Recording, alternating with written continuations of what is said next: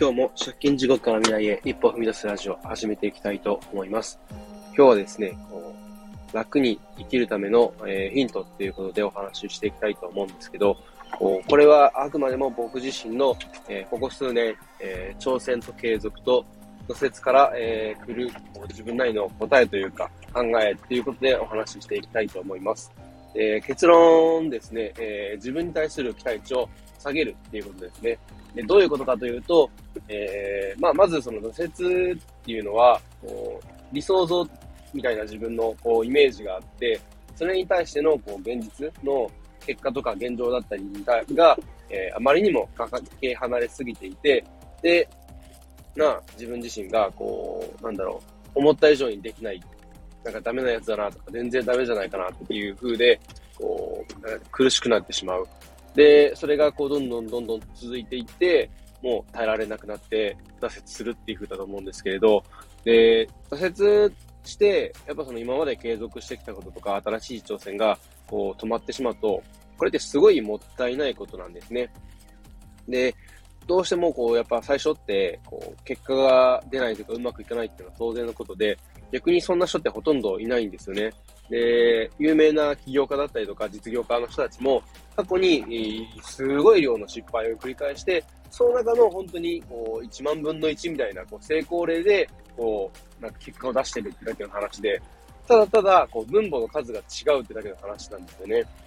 だから、こう、なんだろう、こう結果だけを見て、こう、挫折するっていうか、なんか、がっかりするんじゃなくって、その過程とかっていうのをすごい大切にしていったらいいんじゃないかなっていうふうに僕はすごい思っています。で、えー、そうしていくためにはですね、こう、やっぱ自分の期待値を下げていって、で、こう、なんだろう、え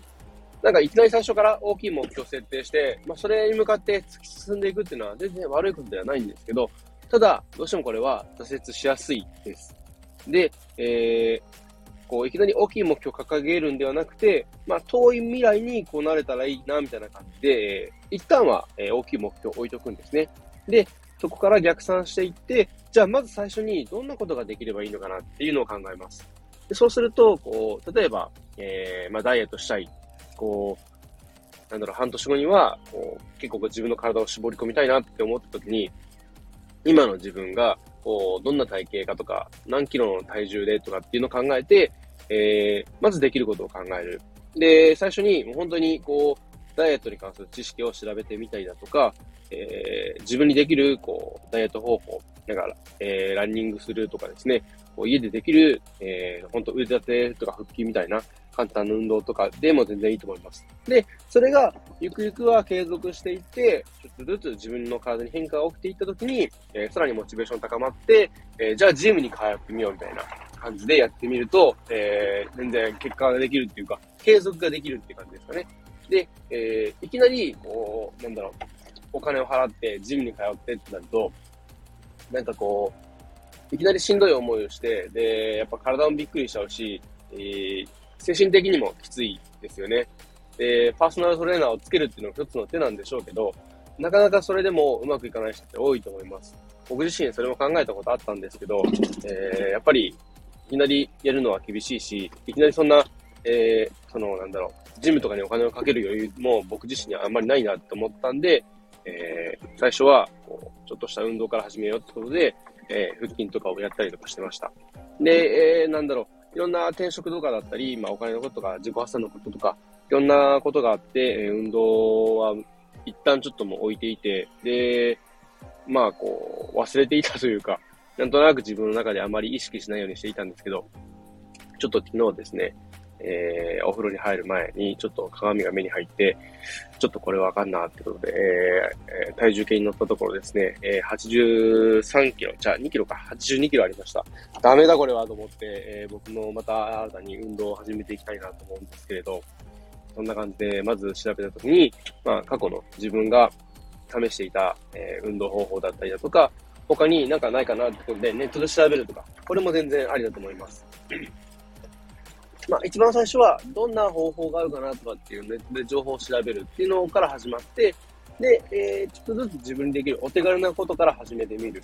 で、それが続いていったら、今度次、次っていう風で、ちょっとずつステップアップしていくと、こうなるべく挫折とか、こう心のしんどさみたいなのも抑えた上での継続をして、で、ゆくゆくは、もうちゃんとしたこう、あの、結果を出せるというか、数字が出るというか、そういうとこまで持っていけるっていうふうに思います。なので、やっぱり、いきなり挑戦するのはしんどいし、一歩目もしんどいんですけど、ちょっと小さい目標を細かく区切って設定していく。で、え